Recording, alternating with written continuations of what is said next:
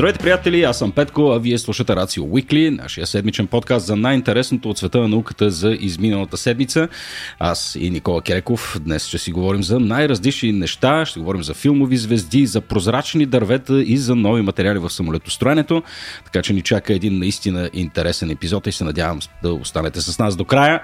А, Никола, здравей, приятели! Здравей, Петко! Искам да ти се похваля, че тази година, Никола, имаме така, много готини спонсори за цялата година. Yeah. А, да, представяш ли си, да. Ето, са те. Да, да, да. Тръгнаха, и... тръгнаха нещата от началото на годината. Точно така, Никола. И аз така много се радвам, че един от нашите партньори в рамките на тази година в нашата кауза да говорим за наука е Озон БГ, небезизвестният е, веб-сайт, от които всички в крайна сметка пазаруваме. А, та Озон БГ са ни подготвили много подаръци през тази година, интерактивни преживявания на част от събитията ни и серия изненади. Както знаеш, Никола, този месец ще го посветим на спорта, така че Озон БГ искат да потренират малко и ума ни. Затова във Facebook страницата им са ви подготвили въпрос от днешния подкаст. Така че, приятели, слушайте внимателно, ще намерите линк в описанието на епизода и ако отговорите на Facebook профила им до 20 февруари може да си печелите книгите Кривата на щастието и Неверест. Две много интересни книги. Между другото, Кривата на щастието съм мечел на Иво Иванов. Фантастична Част колекция. Нея. Даже направихме един епизод по нея, между другото, по една от историите в тази книга, която е великолепна. Да, да. Истина. Иво Иванов със сигурност си заслужава, така че, приятели, слушайте внимателно. Ако няма спече... Ако Никола, ти ли ще измислиш въпроса после? Ми ще го измислиме, да. Аре да го измислиме. Да. някакъв труден ще е, да знаете, а, за да, да не ви е лесно. Ще ви измъчиме, да. Да, Никола, тази година, тази година така, този месец е също така и месецът на Оскарите. Аз не знам ти дали си киноман всъщност. С тебе често говорим Чак... за сериали, ама филми май не Чак е твоето киноман нещо. не бих се определил, но mm. всяка година има известно вълнение. Основно mm. поради факта, че просто съм изненадан всеки път какви, какви филми взимат Оскари. Не винаги са от филмите, които последствие ми харесват, но е любопитно. Обикновено в, в, в тях поне има някаква художествена стоеност отвъд тази на средностатистическия филм. Обикновено, да. Обикновено, да, макар и нали, да не е общия случай. Да, пък и тук в случая, ако трябва да отлича аз някакъв филм, който между другото е в номинациите за най-добър филм и през тази година, а, това за мен е безспорно филма на годината е Топ Гън и сега знае какво ще ми чуе, какво ще ми чуят ушите от много хора. Ще кажа, ти бе, а, профан, е... дилетант, а, нали, какво стана с... Специалните, за специални ефекти със сигурност става тар, според мен. Не само специални То, ефекти. Те, те, просто са абонирани за тази награда. Точно, да. То, момента, в който излезе. Абе не, а, мисля, че основното достоинство на, на Top Gun в случая е, че мисля, че от доста време не сме виждали филм, който просто да те заради с енергия и те накара да се почувстваш добре. В смисъл, той mm-hmm. си беше класически 80s флик, а, само че написан доста по-добре. Оставяме на страна нали, всякакъв тип достоверност, освен това носеше доста от духа на 90-те, на тези Точно страхотни екшен филми от тогава, които някак си загуби се традицията там. Точно така, да, да, да. да. Топ Гън действително за мен е хайлайта и а, имам така много, много странно отношение към а, главния герой в във филма. Том Круз да опише емоциите си към него като амбивалентни, вероятно би било би било меко казано, тъй като Том Круз е една много, много странна личност, но въпреки това аз буквално не мога да се сетя него филм, който да не ми е харесал. Да. А, някои хора даже твърдят, културни критици, че Том Круз е може би последната истинска кинозвезда която, която имаме в класическата, в класическата му форма. Та любопитното за този човек, Никола, и сега тук хората ще си кажат, тия па що говорят за Том Круз, е, че той отново има амбициите да надмине себе си. Знаем, че той освен така, че чисто интелектуално има склонността да отива в някакви екстремни посоки, тук скобичка сциентология, mm-hmm. а, или това са по-скоро не толкова интелектуални, колкото някакви негови духовни търсения. Не знам, странно е там. Да. А, но пък и той е известен с а, това, че абсолютно сам си прави каскадите, макар че не може да стъпи на малкия пръст на Джеки Чан, но това е друга тема. Mm-hmm а, и че а, така доста често подлага собственото си тяло на, най, на най-различни предизвикателства. Общо взето човек, който е амбициран да надскочи човешкото в себе си. А, и този път май наистина ще надмине себе си този човек, тъй като по всичко личи, че той ще е и първата кинозвезда, която ще направи какво, Никола? Ще отиде в космоса. Първата Разбира се, че Том Круз ще отиде в космоса. Първата холивудска звезда, да кажем, тъй като нека, нека си припомним, че руснаците малко изпревариха НАСА в това отношение mm. макар че ние обявихме по-рано в епизодите ни, мисля, че миналата година или дори по-миналата, за тези планове да се заснеме екшен филм и екшен сцени на Международната космическа станция с участието. Тогава беше обявено, нали, голяма екшен звезда, уж го пазеха в тайна, но много бързо изтече кой е. А, нямаше... Сега Жан-Клод Ван Дам. нямаше, нямаше голяма изненада, нали, кой точно са избрали. Представяш ли Жан-Клод прави сплит на два сателита? EVA, EVA в точно съвсем различна светлина от това, което сме го виждали. Ах, това трябва да се направи. Така. А, ето да, пуснахме. Ние, ако, ако се случи, да знаете, че първо сте го чули тук. Mm. А, иначе въпросно, въпросното за снемане до голяма степен ще бъде и една пиар акция на НАСА, а, като това е една форма на колаборация между НАСА и една частна компания, за която не веднъж сме споменали в нашите епизоди, и това е Axiom Space, които пък планираха да правят частна космическа станция и в момента са един от най-мощните частни партньори по поддръжка и до изграждане на Международната космическа станция. Та Том Круз ще пътува на борда на SpaceX. Тук няма голями изненади. На SpaceX Crew Dragon капсулата и Неговото пътуване се очаква някъде към края на 2024, т.е. края на до година, но сега наскоро излязаха нови интересни детайли около планираното негово пътуване. На първо време факта, че е основана отделна компания, в смисъл тя, доколкото знам, е основана отдавна, но именно с тази цел. Компанията се казва Space Entertainment Enterprise, съкръщението е C. Въпросната филмова компания е регистрирана в Великобритания и оттам обявиха, че са избрали Axiom да построи първият модул за заснемане на видеоматериали на Международната космическа станция. Представи си го като едно космическо студио, което трябва да се свърже с Международната космическа станция и се използва за продукции. Това е много интересно. Това звучи изключително скъпо и безмислено. Нали? Дали обаче е безмислено? В смисъл, при все, че много често има лайфове от Международната космическа станция, където астронавтите в а, доста подръчни а, така, mm-hmm. самобитни а, сетъпи да. правят на, на място, за да, примерно, да демонстрират някои космически експеримент или нещо такова, докато заснемането на неща в космоса си е доста сериозна маркетингова ниша, mm-hmm. която очевидно въпросната компания се опитва да запълни.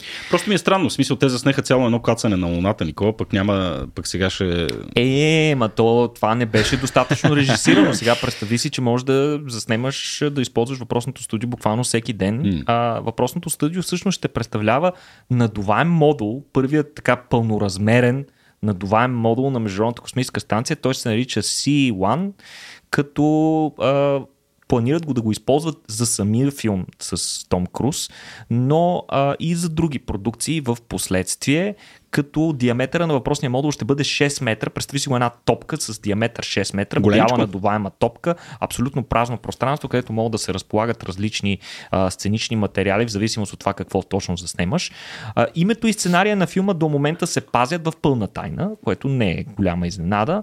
А, и както казахме, а, след като се заснеме въпросния филм, въпросното студио ще може да създава продукции, които да представят условията в безтегловност по напълно нов и много по-достоверен начин от до сега използваните а, методи. Съответно, те смятат, че и доста други филмови компании и продукции ще се възползват от тази възможност. А, сигурен съм, че Боливуд ще са от първите, които ще скочат. Mm. А, няма какво да се лъжем, вероятно и еротичната, е, еротичната индустрия ще скочат на там, като между другото отдавна имаше подобен проект за заснемане на такива сцени в космоса. А, но идеята всъщност на построяването на въпросния модул и на, на правата на въпросния филм е да се вдъхнови едно цяло ново поколение, което да се вълнува много повече от космоса и много повече от космическото ни бъдеще. Mm. А, очевидно, а, погледът е така дълготраен, а, с сериозни амбиции на щатите за разрастване в тази сфера и съответно защо пък да не посеем семките на това нещо още рано в съзнанието на децата, които знаем, че много добре си падат по екшен филми и екшен герои. Иначе, когато пенсионират Международната космическа станция, което вероятно не е много сигурно, би могло да се случи или в края на това десетилетие, или в началото на следващото, а, въпросният модул си едно ще остане свързан с бъдещата частна космическа станция на Axiom и те смятат, че той ще стане един от основните колони на зараждащата се економика в ниска земна орбита. Съответно, ще си го ползват като източник на средства, за да спонсорират следващите си проекти. Хм. Въпреки всичко ми звучи непрактично, Никола. Смисъл, какъв трябва рекрутинг тул за хора, които да искат да отидат в космоса? Не мисля, че има недостиг на такива хора. А, ами... В света на специалните ефекти, аз между другото недостоверно летене в а, така без гравитация не съм виждал наскоро, освен ако не е някой много B-муви или C-муви. Ами да, между другото, доста са, добре са напреднали специалните ефекти. Yeah. Различни филми, които в момента са правени, веднага се сещам за Gravity. Да, за... нещата изглеждат супер, виждам изглеждат, се... изглеждат нали, наистина великолепно, включително The Expanse. Mm. Нали, там доста от сцените се заснемат в безтегловност и така нататък, но въпреки това а, аз подозирам, че всичките тези опити, тъй като за тях се използват различни специални ефекти, включително дори актьорите се поставят в течна среда, така neutral buoyancy mm-hmm. и така нататък, но нищо от това не може да пресъздаде на 100% усещането в безтегловност. Да, да. Много високо, със сигурност ще трябва да е високо бюджетно цялото това нещо. Е, Ама нищо не знаем за това какво ще прави Том Круз горе, така ли? Не знаем, не знаем нищо Пази за сценария, не знаем дали ще бъде продължение на съществуваща продукция си или напълно нова, нищо не знам. Не знам, Том Круз, между другото, стана известен освен с няколкото си каскади в мисията Невъзможна, едната от които беше като вися от самолет. Не знам това. Виждал ли си тази сцена? Не, май не се сещам. Излита един транспортен самолет и той буквално се е хванал за вратата. За колесника? ми не, за една врата се ага. държи. Сега, естествено, той е обезопасен с някакви въжета. Въжета са, съответно са махнати с CGI, но въпреки това изглежда доста впечатляващо, тъй като той си е отстрани, а, така отвън на един самолет, който излита с, с доста сериозна скорост. А, тъй като говорим за негови каскади, може би най-впечатляващата, за която а, четах съвсем наскоро, е в а, четвъртата мисия невъзможна. Има една страхотна сцена, в а, която там трябва да вземе нещо в някаква подводна среда. Mm-hmm. А, и съответно сцената е той трябва да се гмурне и съответно ако не го вземе там до някакво време, нам какво щяло да стане. А, въпросът е, че сцената е около 6-7 минути. А, чисто подводна сцена, в която Том Круз прави там каквото прави и той го прави наистина. Сиреч, той е под водата в продължение на 6 минути, без да си поема wow. дъх. Да.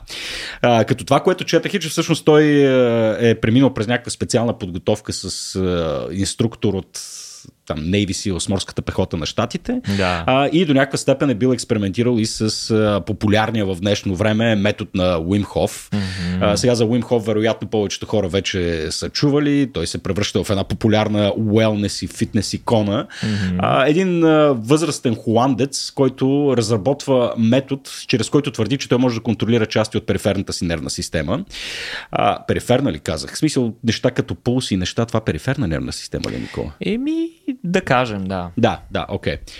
Айгати, какъв е точният термин, бе, Никола? Що не мога да се сетя? Това е вегетативна. вегетативна нервна система, точно така. А, та, той е известен с, а, така, с но, доста, доста екстремните си прояви. Човек, който е чисто гол или там мисля, че само по Бельо е изкачил Килиманджаро, стигнал е до половината на Еверест, отново полугол. А, човек, който може да, така, да контролира телесната си температура и също така да задържа дъха си доста дълго време под вода. Hmm. Естествено, сега всичките тези му прояви привличат интереса на учените, които се ме интересуват как Аджаба го прави това нещо. А, като се оказва, че а, всъщност методите му са, са доста тривиални. Говорим се за една нормална телесна адаптация, нали, адаптация на тялото, която с, така, с продължително излагане на различни стимули, тялото просто почва да свиква с някакви неща. Именно. Така че тук говорим за проява на силна воля, но ако трябва да се върна към това, което казах за за Том Круз, е, всъщност метода за дишане под вода пак отново е доста елементарен, доста тривиален и е свързан с а, така наречената, ов, кажи го бе, хипер... Хипервентилация? С хипервентилация, да. Mm-hmm. Техниката, общо взето, се свежда от това в продължение на там някакво определено време, примерно да направиш 30 дълбоки вдишвания, след това задържаш дъха си за около една минута, след това после още 30 или 40 вдишвания задържа за минута и половина. А, и така, лека по лека, чрез въпросния метод, ти можеш да развиеш способността да задържаш дъха си а, много повече от стандартния човек. Стандартният mm-hmm. човек, знаеш, че на 30-та секунда започва се чувства доста. Това е обичайна зле. практика, между другото, при а, свободно гмуркане и при всякакъв друг тип Точно такива активности, при които се, е, са свързани с дълъг престой под водата. Идеята на, тези, на тази хипервентилация е да се наситят тъканите с кислород до такава степен, че в последствие те дълго време да могат да издържат без приток на нов такъв или с Точно така. сравнително малко количество. Да, всъщност то усещането, доколкото четах, усещането за болка, което изпитваме, когато се задушаваме, когато сме под вода и когато сме без въздух, mm-hmm. а, нали, този стрес, който изпитваме в, в дробовете си и крясъка на мозъка излез или поеми си въздух, се дължи най-вече на натрупването на въглероден диоксид в, в дробовете, а не толкова на недостиг на кислород. Точно така. Всъщност сензорите в тялото ни, които засичат дали са достатъчно оксигенирани тъканите ни, дали дали си поемаме достатъчно въздух, са основно на засичащи нивото на въглероден диоксид. Това е Да. много, много любопитно, защото понякога, особено при престой на висока надморска височина, това може да изиграе доста, доста проблеми. Да, да, точно така, да. А, всъщност, а, метода на Wim Hof е доста популярен, но е не- нали, до някаква степен е и неразбран, mm. а, защото той това, което Това не прави е ли. Вим Хоф, бе? Или... Вим Хоф, аз какво казвам? Ми, малко на Wim английски. Малко А, на така ли английски на го английски правиш, го пък той човека си е е, Холандец. холандец. Да. А, та, неговия метод е по-скоро свързан с а, нали, да си задържаш дъха под вода в студена вода, което се Аха. оказва, че е доста по-различно от това да го правиш в топла вода. Не съм сигурен точно как, но има немалко смъртни случаи, между другото, на хора, които са така, тренирани с неговия метод и които следствие на хипервентилация и на насищане на дробовете с, а, с кислород а, се гмуркат в топли басейни и в О. един момент те просто нали, от пренасищане с въглероден двуокис и от други неща, те просто не усещат и, и, и губят съзнание. Абсолютно, да. И така, и така съответно губят живота си. А, сега интересното при, при Вим Хоф е, и като говорим за някакви типове изследвания, сега имайки предвид, че той твърди по негови думи, над 50 милиона човека вече практикуват неговия метод, uh-huh. а, съответно си заслужава човек да го погледне под лупа, ако толкова много хора правят такива неща. А, и а, така има няколко, няколко изследвания, които са целили да установят има ли някакви ползи всъщност от, от цялата работа. И единственото, което установявате при едно от изследванията на хора, които са се готвили да отидат в Антарктида, mm-hmm. а, хора, които са практикували неговия метод за, така, за издържане на студ, за хипервентилация За и всичко дишане. останали, за дишане конкретно, mm-hmm. да. А, това, което са, са установили е единствено така статистически значими разлики в усещането за депресия на тия хора. В смисъл по, по-добре са се чувствали? Или Да, по-добре са се чувствали. Да, А, по-добре добре. са се чувствали а, в сравнение с контролната група. Ага. А, По-добро разположение на духа. Точно така, да, да, да, което, което показва, нали, че може би има някакви ефекти, що се отнася до психиката и до психичното ти здраве, но пък не са открили някакви други а, физиологични предимства. Нали, ако говорим за, така, за силен имунитет а, и прочие други неща. А, има няколко изследвания, които показват а, така, подобрения на хора с артрит също, нали, mm-hmm. които са пак нали, правени са с много малки а, кохорти а, пациенти, а, така че не знам, всичко трябва да се вземе все още с щипка сол. Малко е парадоксално, че един метод, който се практикува буквално десетки милиони хора и става все по-популярен, а, всъщност това, което изкристализира от това, което прочетах е, че няма някакви конкретни доказателства, които да показват, че а, това нещо има някакви ползи за физическото ти здраве. Сега, естествено, ако искаш да се гмуркаш надълбоко а, и да правиш други експерименти, това може би до някъде помага, макар че метода на Вим Хоф е само един от многото методи mm-hmm. за това. А, всъщност, Никола, знаеш, че ние в месеца на на спорта сме подготвили едно събитие точно за такъв тип екстремни, екстремни спортове. А, то ще се проведе на кога беше? Бе? 24 мисля, че беше февруари. Гледай сега как не мога да го, да, да, да го кажа и се излагам.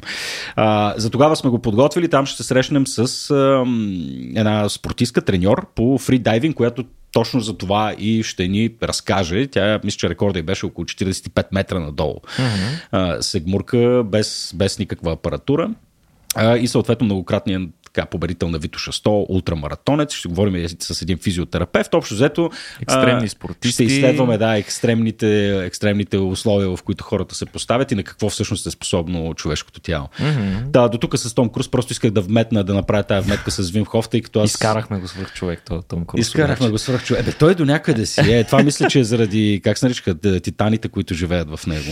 Не знам, аз винаги съм бил много силно впечатлен от начина по който той изразява емоциите си във филмите. Никак. Абсолютно. В смисъл, то е покър фейс през целия Сигурно, филм. че не го бъркаш с, с Слай, с Силвестър Сталон. Не, не, който... не, не, не. Можеш, поне за мен лично, нали, не му е най-силната страна да изразява Що бе, той много се усмихва, изключително е чаровен. Не знам. Жена ми не го понася, между другото. Аз винаги, аз винаги като излезе филм с Том Круз и, и, държа, отиваш държа да го гледам. Да, много се. Та, така, окей. Нататък, говорихме си за авиация, Никола. Говорихме си за авиация, споменахме, че ще си говорим и за нови материали, Да. а между другото една от сферите на науката, която търпи най-буйно развитие през последните години е именно науката за материалите Мгм. и най-вече способността ни на човечеството да изработва все нови и нови материали с още по-добри качества спрямо тези, които до сега сме използвали. Съответно, изработването на един нов материал може да отключи изцяло развитието на цели раздели М. от а, научно-техническия прогрес, които до момента са били а, невъзможни за разработване, точно защото това е бил ограничаващия фактор. Да. Няма подходящ материал и съответно цялата област остава в застой. Сега, а, днес ще ви спомена за един нов материал, който а, според учените, които са го разработили, а, има претенциите, че е супер здрав, нов, чудесен материал, който би могъл лесно да намери приложение, лесно и бързо да намери приложение в различни индустрии, сред които, разбира се, на първо място е посочена авиокосмическата индустрия. Мгм. А, какво представлява въпросният материал? Той е доста тривиален на пръв поглед. Той представлява една своеобразна особена сплав, което значи комбинация, стопилка между няколко различни метала. В случая става дума за хром, кобалт и никел. И а, тук веднага ми дойде идеята хром, кобалт и никел, как да го кръстим това, понеже учените още не са му измислили име. Ами защо не го кръстим крокони? Крокони. Крокони. Виж колко, колко прозаично звучи.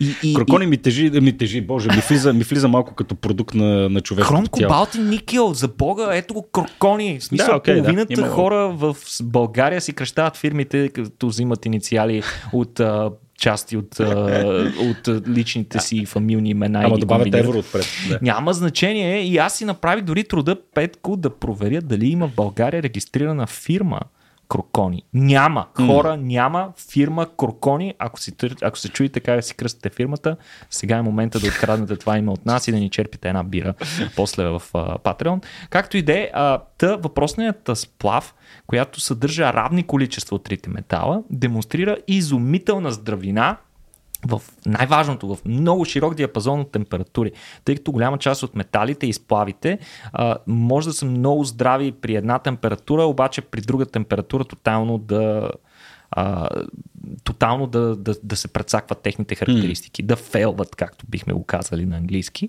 А, за, като, а, разбира се, този тип материали а, с а, голяма устойчивост, които не са много тежки и, и които а, работят и функционират чудесно, запазват качествата си в широк диапазон от температури, логично биха намерили най-много приложения в сам- самолетната и авиокосмическа Да. да. индустрия като цяло. Какви са тези специфични качества? Ами, а, тук редно е да кажем, че а, когато си говорим за здравина, обикновено, нали, ние като кажем хората здравина и си го представяме като едно такова универсално качество. Това нещо е здраво, нали? този винкел е здрав. Ако ударя нещо с него, то ще се щупи, но винкела ще остане цял. Но всъщност в науката на материалите има различни критерии за здравина, които изразяват различни типове устойчивост на материалите. Например, един такъв, едно такова, една такава характери- характеристика е твърдост.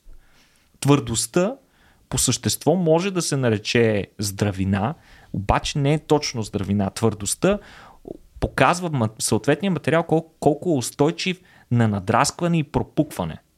Като това не е същото като устойчивост. Устойчивост пък е друга характеристика, която показва колко материал е издържа на деформации. Мгм. Като го гънем, доколко може да, да, да издържи преди да се щупи.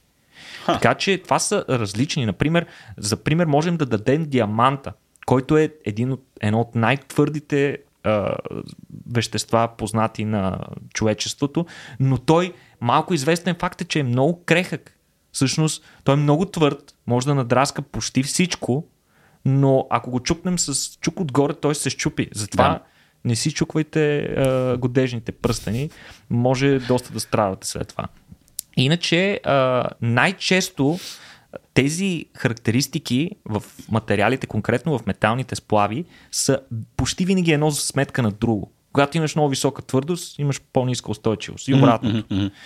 А, ако, ако обаче а, искаме да постигнем уникалния материал и искаме да направим такъв, който да, да ни върши работа при всякакъв тип условия, той трябва да комбинира идеалните характеристики, т.е. да, да, и, да е твърд и устойчив едновременно. И тъкмо това твърдят учените, че въпросната сплав е успяла да го постигне, като а, всъщност те са го изтествали при различни условия. А, интересен ефект, който споменахме, е температурата. А, оказва се, че материалите намаляват здравината си, конкретно сплавите на метали, намаляват здравината си и стават по-чупливи при ниски температури. Хм. Замисли се за Терминатора, например.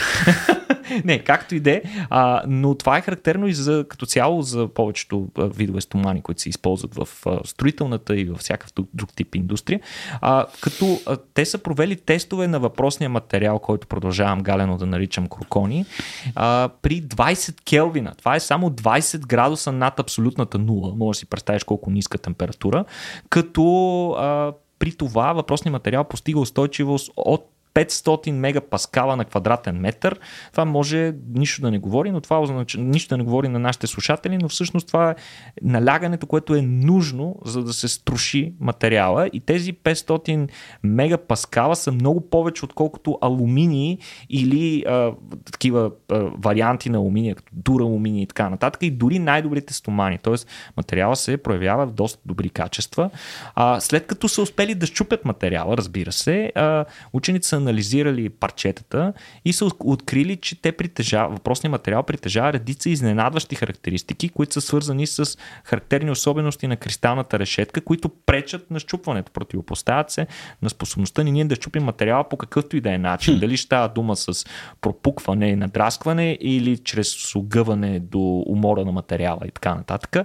А, Отделно, всяко от тези качества на кристалната решетка го има в други материали, известни материали, но заедно на куп толкова много качества да се обединяват, до сега учените не са срещали при материал, който да съдържа толкова тривиални неща, като никел, да. кобалт да. и хром. Смисъл, Аз се очудвам как до сега никой не ги е смесил ами, тия работи. И, и, да те, ги... и те даже не са проявили някакъв тип а, креативност. Просто са ги смесили в еднакви количества. Да. Очевидно е, че има значение при какви температури става въпросното спояване на материалите и така mm. нататък.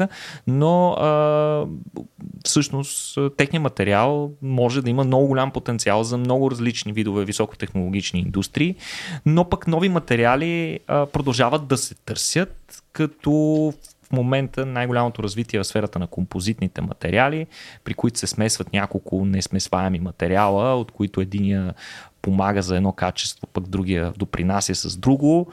А, важни са тези материали за направата на за редица предизвикателства на съвременната цивилизация. От една страна това са дългоочакваната батерийна революция, mm. много дълго време чакаме. Очакваме по по-добри и по, по-ефтини, по-устойчиви катализатори, които да се използват за пречистване на въздухи за, и изобщо за намаляване на емисиите на, от различни индустрии. Също така, още по-здрави керамики са нещо, което очакваме с нетърпение. Защо не един ден и материал, който да издържи на уникалното и финално предизвикателство и това е да поддържа структурата на един космически асансьор.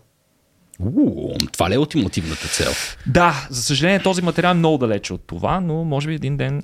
Да, да всъщност ти, е, като каза за космическия асансьор, ние там нямаме концептуален проблем, нали? Теоретичен проблем нямаме, имаме проблем с материал. Абсолютно. Да. Знае се всичко, имаме идея как да го направим, имаме mm. идея как да го поддържаме достатъчно дълго време стабилен във времето, но нямаме материал, който mm. да издържа на линейното натоварване на толкова, да. толкова дълго Нали, Интересно е как нищо. наистина материалознанието не е някаква дисциплина, която хората е на пръв поглед критична. намират за сексия, пък тя всъщност е в основата на страшно много неща. Как така може да доведе до революция в строителство, в... Да, концепцията за Да. космическия асансьор е разработена сигурно преди десетилетия, но И математиката работи, но материал нямаме. точно така. Е, гати. Нещата са спрели до там. Да. Ами, да, не, не знам и особено, особено като, като гледаме към бъдещето и всичките тия амбиции за нулева въглеродна економика и прочее, наистина, майче материалите ще са ключови, защото ако искаме да местим неща наляво и надясно, а, тук нали, уравнението е сравнително просто, нали, колкото по-тежко е дадено нещо, толкова повече енергия трябва да, а, трябва да вкараме, за да го накараме да се движи. Mm-hmm. Така че нали, революция в материалите сигурно е необходима, за да имаме и революция в транспорта а, което пък е нали, другия аспект от нашия живот, върху, той, върху който трябва да обърнем внимание. А, не знам, аз като си мисля постоянно за а, така, за климатични промени, за начин на живот и за моята лична отговорност, нали, какво трябва да направя аз. Mm-hmm. Едно от най-тежките решения, които нали, човек би, бива каран да вземе, нали, защото за мен е малко несправедливо, нали, че на нас ни се вменява отговорност тия неща, се случват не толкова на производители, но както и да е. Но едно от по-тежките неща е да огранича пътуването до някаква степен. Да. А, особено пътуването с самолет. Нали, това е най- най-гадното нещо. Макар че аз трябва да ти кажа, че като се зачетах, е, оказа, че въглеродните емисии от, е, а, от въздушния транспорт по принцип така привидно не изглеждат много големи. 2,5% от всички въглеродни емисии всъщност се държат на, mm-hmm. на авиационния транспорт, а, което да, в смисъл на пръв поглед не изглежда огромно, но това се оказа, че е горе-долу същите емисии, които генерира една държава като Германия. Сиреч, нали, има смисъл Доста е, да. да. да се гледа и в тази посока и със сигурност материалознанието е една от а, посоките. Макар, че сега се сещам за а, една новина, която прочетах вчера за една авиокомпания, а, която, чакай да цъкна, как се казваше това нещо? А, секунда, тък му го гледах докато си... Да, Zero Avia. Zero Avia, това е пак някаква частна компания, която пък а, експериментира с а, водородно гориво. Uh-huh. Гориво с а, водородни клетки за авиационната промишленост. Вчера те са поставили, не вчера, на 20 януари, а, са поставили световен рекорд за най-тежък самолет, който са успели да, да вдигнат. Ура! 19 места е самолета пак. Нали? Не е на фона на това, което ни трябва Най-тежък самолет не е в смисъл... толкова с най-голям а, капацитет да носи, да носи пътници.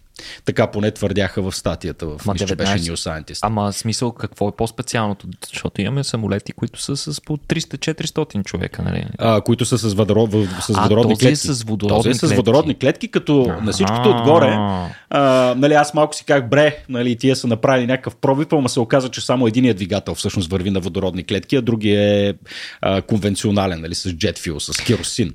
Което отново, ако в крайна сметка през по-голямата част от пътуването е активен другия двигател, а този Точно. основния се използва само при излитане и кацане, то отново ще доведе до сериозни Точно, спестявания те- на емисии. Общо взето, те, е, като, гледам посоката, в която са тръгнали в момента, е, май се търси по-скоро някакъв хибриден модел, поне в краткосрочен план, тъй като а, нали, оказа че водородното гориво си има своите проблеми.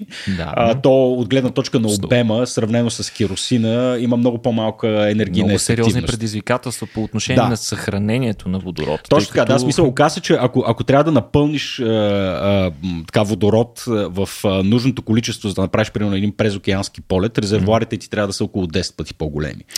Нали, за, да, е. за да успееш да постигнеш И там, между другото, проблема отново е с материалите. Причина за това е факта, че водородният атом е толкова малък, толкова нищожен. Ние рядко си даваме сметка, че наистина това ти е първия елемент от всичко, таблица. да. Не толкова, че се свързва с всичко, той е просто мъничък и минава през порите на материалите. А, има много загуби. Абсолютно и затова, затова за, да, за, да, за да оплътниш добре една стена на съд, в който трябва да се съхранява водород, този съд трябва да стане много дебел и много тежък. Да. И всъщност проблема отново е материален. Ако успеем да намерим материал, който да не прави толкова малки естествени пори, буквално между, между елементите в кристалната решетка се пропъзва водорода. Е, Представи си колко е мъничък. Така че ако успеем да намерим такъв материал, ние можем да направим много по-ефтини, много по-леки и, и, и много по-надежни резервуари за водород. Да, да. Това ще е истинският тласък в водородната индустрия,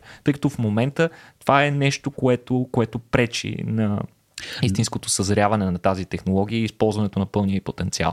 Но в момента по същество ние нямаме такъв материал, mm. т.е. това, което се говори, че всичко може да мине на водород, винаги трябва да го поставяме под известно съмнение. Да, и, то е се, и то се окача в момента тая доминиращата технология, що се отнася до използването на водород като, като гориво. Това, което е необходимо е всъщност водорода да бъде втечнен, mm-hmm. а, което пък като технологичен процес също излиза супер скъпо, защото ти трябва да намалиш температурата до минус 235 да градуса криогенен. по Целзин, трябва да го направиш криогенен а, и това да се... Съдът ти трябва да задържа огромно налягане. Точно така, да. да, да. Има, има, има серия да предизвикателства, които пречат това нещо да се скелне. Абсолютно, много е трудно. Да, много да, е трудно. Да. Наистина в тази индустрия в момента има процъфтяване. Вече видяхме първите водородни влакове, mm. които се движат в няколко европейски и мисля, че в Япония мисля, че има няколко страни по света. Мисля, че китайците пуснаха, не японците. Да, да, ами, да. Има, има задвижване в това направление. Нали, влаковете и камионите са едно от първите неща, тъй като те по принцип са тежки, и там ограничението, свързано с а, тегло, може би няма да е чак такъв голям проблем. Да, да. Следващият силен кандидат това са корабите. А, там също могат да се качат огромни резервуари, които да се пълнят и така нататък. Освен това, нали, те плуват във вода, откъдето да. ако имаш някакъв генератор на водород, можеш директно да си добиваш от водата чрез а, хидролиза.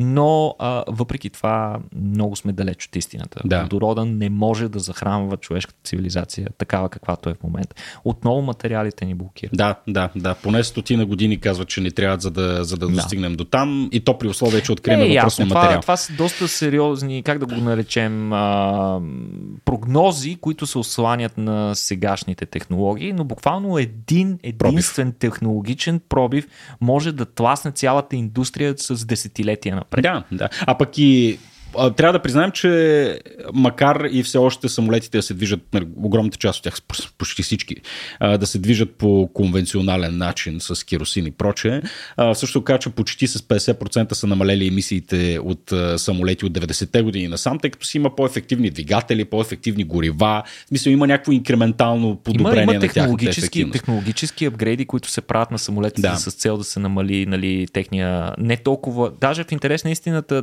концепцията на авиокомпаниите не е толкова да се намалява въглеродния отпечатък, колкото просто те да си спестят пари. Да, от една страна те могат да си е спестят това. пари от гориво, от друга страна могат да си спестят пари, а, когато става дума за дълги полети, които не се налагат да спреш да презарежеш, може да го направиш а, от раз.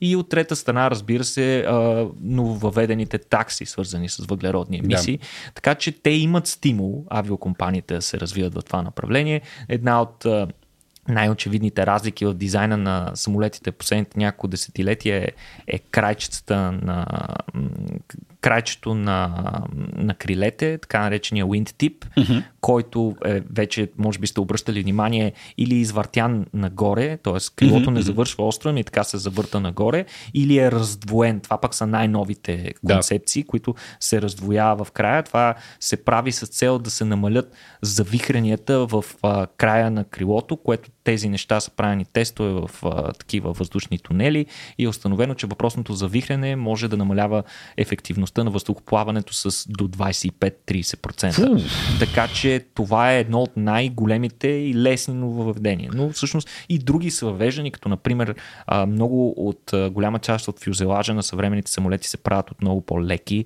да. а, композитни материали, с които цяло, цялото тегло на самолета намалява. А, мисля, че един от бонговете е почти цял пластмасов Иванов. Mm. Така че а, виждаме вече, виждаме стремеж за повишаване на енергийната ефективност на въздухоплаването, но това нещо има лимит. Не може ще стигнем до някъде, откъдето вече няма да. Да, той проблема до голяма степен да в това, че всичките тези подобрения някакси се офсетват от факта, че обемите на полетите се увеличават драстично. Е така. Мисля, мисля, че за 2020 година с 100 милиарда пътници mm. или нещо от, от, от, от, от този сорт. Ами, добре, Никола, нататък аз само да вкарам една поправка. 21 е събитието ни в Купе, така че купете си билети за екстремни екстремни спортове и за границите на човешкото тяло. А, с какво продължаваме, Никола? Границите да на съвременното строителство а, yeah. с дърво. Мисля да прекараме остатъка от епизода ни. Ще си yeah. говорим за един от най-интересните и, потен... и с един от най-високите потенциали материал който човечеството всъщност се използва от дълбока древност. Да, отново нищо ново под слънцето, нали? Да, може би още преди да сме хванем камъни, сме хванали дърво. Най-вероятно първите инструменти, които е използвала човешката цивилизация, са били направени от дърво. И ето, че дървото е отново тук, за да реши много от нашите проблеми. М. Обаче, разбира се, с щипка на съвременни технологии. И тук ще се опитам да предизвикам в теб известен ужас и ще, ще те попитам директно, може ли си представиш небостъргач направен от дърво? М, да. Въпросът е бих ли се качил на последния етаж, евентуално. А оказва се, че такива вече се правят. Интересното е, че Строят се вече. строят се вече на няколко места по света. Има сгради, които са над 80 метра високи, с което до известна степен минават квалификацията да, да се броят за небостъргач. А, има няколко. Една от най-високата сграда беше открита наскоро в Штатите, ако не се лъжа, като там в самата сграда се помещава и тяхната агенция по дърводобив. Нали, Да, много ти. емблематично. Кое обаче прави възможно да се правят толкова високи конструкции от дърво? Всъщност до момента защо не са се правили? Ми очевидно дървото има известни недостатъци. Проблеми, к- Чисто конструктивно то просто не може да издържи товар който е свръх голямия товар, който е необходим за да се направи така голяма конструкция. Даже до момента някои от нашите материали, които сме използвали, нали, традиционните а, бетони, те не могат да се използват, за да се построи такава сграда. За целта се използва метален скелет. Метален, mm-hmm. обикновено, ако си виждал небостъргач, особено кадри на строеж на старите небостъргачи, където едни работници висят във въздуха О, и да. седят на едни гради, просто е толкова да. емблематично това. Но този метален скелет е основата за, а, за високото строителство. Всъщност Да. по този начин се строят сгради, които в последствие отвън биват обличани с а, а, бетонна обшивка или стъкло и фасади и така нататък, Да. но основата са метал. Какво обаче прави възможно да правим такива конструкции с дърво? Тази революция, тя, тя е потрясаваща. Защо толкова време ни е отнело да я разработим. И това са така наречените cross-laminated timber. Това е дървесина, а, дървесина, представи си, при която взимаш една дървена плоскост. Дървената плоскост, обикновено вътре в дървото, влакната са разположени в определена посока. Mm-hmm. Причината да са разположени в тази посока е просто защото тези влакна отговарят на вътрешната структура на дървото, при която то прави канали, по които да прекарва да, а, соковете от корена към горната част на дървото. И те се движат винаги по дължина на ствола на дървото. Това такава е посоката на влакната. Обаче, ако вземеш една тънка такава дъщица и я настъпиш, тя ще се щупи. Обаче, ако върху нея сложиш друга плоскост, на която на 90 градуса я обърнеш и влакната и се разминат е по този начин, mm-hmm. тогава тази плоскост има възможност да издържи до 4 или 5 пъти по-голямо тегло, отколкото единична. Ако това го направиш няколко пъти, можеш да получиш нещо с здравината на стомана, но с много по-ниска тежест. Гледай ти. И как се постига това? Ами всъщност, освен че ги нареждат перпендикулярно, всъщност те ги компресират под много високо налягане и ги прилепват пом- помежду си с помощта на специални нетоксични, епоксидни и разни други смоли и, и, и ги поставят в едни пещи. Тоест ти ги слагаш, натискаш ги с огромна преса под много, ниска, под много висока температура, те изсъхват много добре. По този начин постигат примерно съдържание на вода под 12%, залепват се много добре и стават изключително, изключително здрави. Толкова здрави, че могат спокойно да бъдат използвани за а, плочи а, между отделните етажи и ти никога не би усетил разликата, докато ходиш. И това по-ефтино ли е от стомана и бетон? За, към момента не е по-ефтино, mm-hmm. но има други предимства. Едно от предимствата е а, лекотата на конструкцията.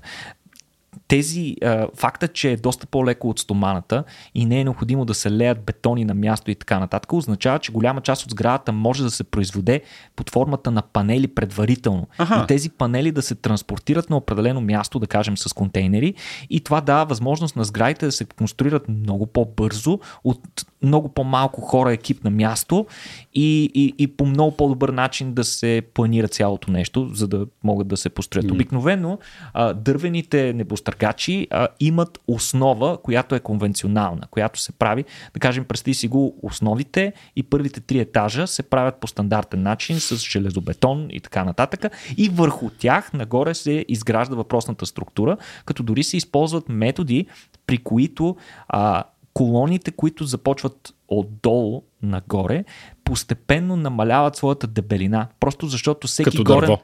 всеки горен етаж трябва да носи все по-малко тежест. Мгм, Най-горният етаж носи най-малка тежест. Няма нужда да е толкова дебел, което допълнително намалява а, а, тежестта на конструкцията и намалява необходимостта да се използват множество излишни материали. Да. И нещо много интересно, тук веднага хората като чуят дърво и строеш на къща от дърво, това, което им хрумва и което много ги притеснява е пожароопасността. И това всъщност има решение. Оказва се, че въпросните а, cross-laminated timber плоскости и гради всъщност са много устойчиви на пожар.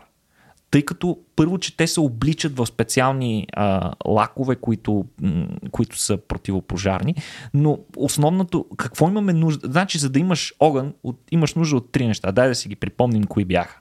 А, гориво, Гориво, а, окислител, кислород, нали в случая? точно така. И, и, и, и, и какво? И, температура. Да. Точно, това са трите неща, които имаш нужда, за да нещо да гори.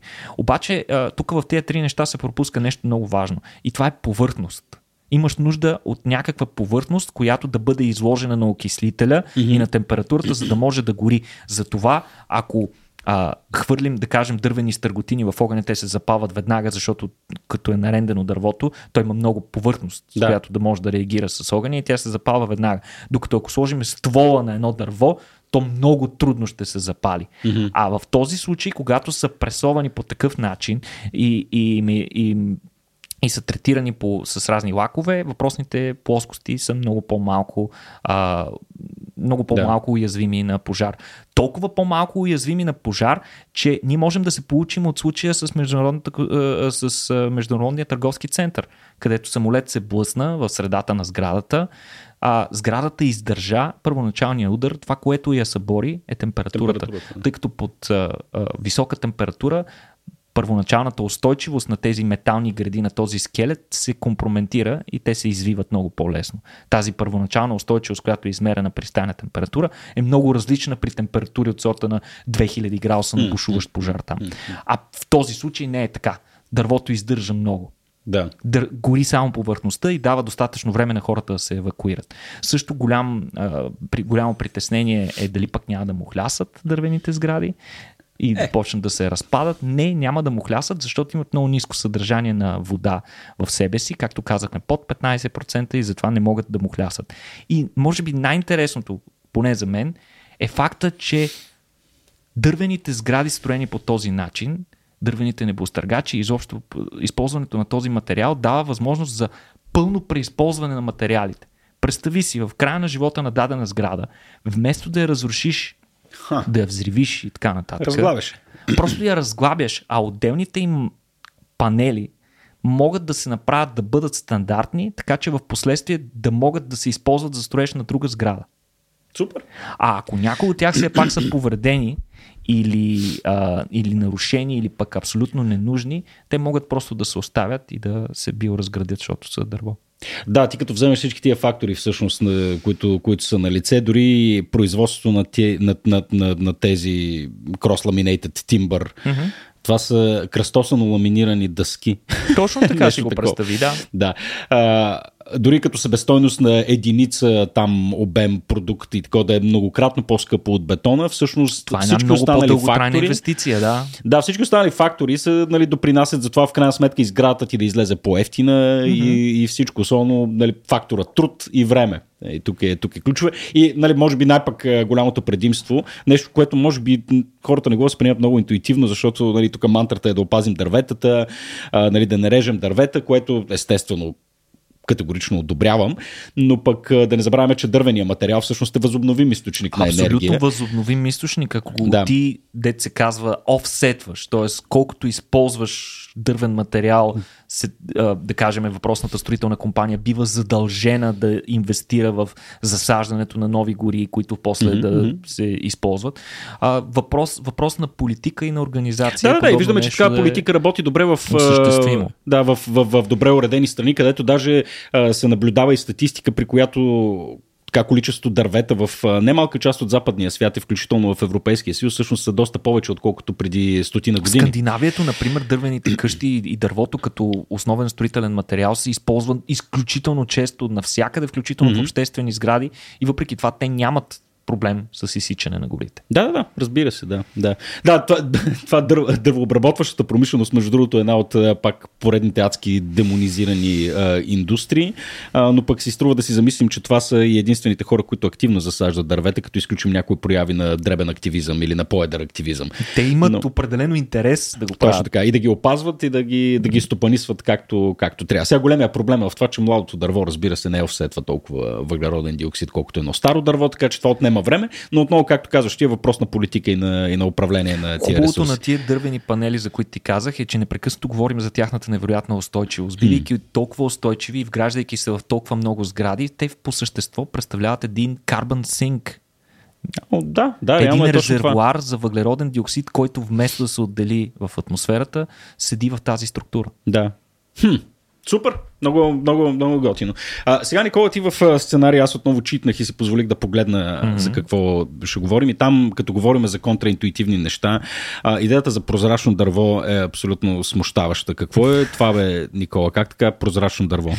Ами, прозрачното дърво а, е още една модификация на използване на един стар материал, а, като всъщност е, се опитва да адресира същите проблеми, каквито току-що си говорихме, да се, да се намери начин да използваме по-устойчив материал за тривиални цели, като, например, в случая различни прозрачни повърхности. Mm-hmm. Вместо да ги правиме с такло и пластмаса, може би ще се окаже, че е чудесна възможност да ги правиме от дърво. За първ път такова дърво е произведено през 1997 година от немски учен Зигфрид Финк, като в последствие метода му бива усъвършенстван и от други учени, като какво се прави всъщност правят се тънки срезове от дърво, много тънки.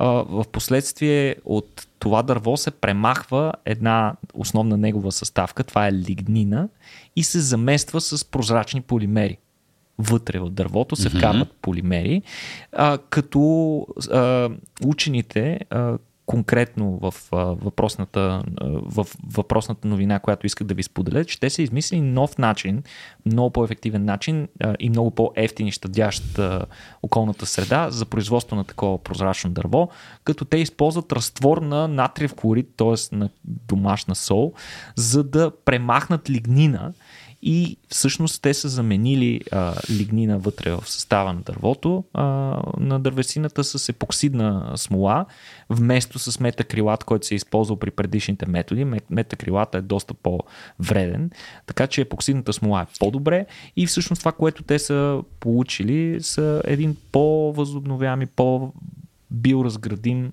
източник на такова дърво а, като дори може да бъде по-ефтино от производство на някои други тривиални неща. Например, според тях въпросният метод, метод може чисто като енергия да коства 4 пъти по-малко енергия, отколкото стъклото, което трябва да се претопи при много, много mm. висока температура. А има ли същите прозрачни свойства? Не, Интересното е, че до момента това, което получават хората са едни полупрозрачни такива mm-hmm. плоскости, но те имат много различни приложения за различни цели, а и вероятно е въпрос на време метода да се усъвършенства до толкова, че да получим достатъчно прозрачно. А е въпрос на култура. Мен не ми пука дали чашата ми ще е абсолютно прозрачна или 100%. Да, да точно така. Е, и проче, и проче Имат неща. прекрасни за сметка на това много добри физични, механични, оптични свойства и според тях може да замени доста от производните на нефта пластмаси, не толкова за стъклото, колкото за полипропилен, поливинил, хлорид. И е по-ефтино. Акрил и така нататък. Не е много сигурно дали е по-ефтино. Но, но е биоразградимо и е по... Но, точно така. Да. Супер, супер. Отново науката за материалите е гати. Добре, ами, Никола, много интересни новини. Днес се фокусирахме малко повече върху дървета. Мисля, че а, така не изпроводях. Този път ще го направя първо, защото всеки път забравям да благодаря на хората от нашия екип, на Жоро Батилов и на Явро Пачовски, нашия аудиоинженер. Uh-huh. Благодаря ви на вас, че ни слушахте и не на последно място. Разбира се, да благодарим на нашите партньори от БГ, които във Facebook страницата си ще пуснат въпрос от днешния подкаст. А, и така може да спечелите две много готини, много готини книги. А, ако играете в тази игра, така че благодарности на Озон, благодарности и на вас. Ако ви харесва това, което правим, може да ни подкрепите по начин, който намерите за добре. Сайтът е racio.bg, наклонена черта, support. Никола, благодаря ти още веднъж, приятелю. А на вас, благодаря ти, скъпи... Петко, и до скоро и от мен. А, така. Чао.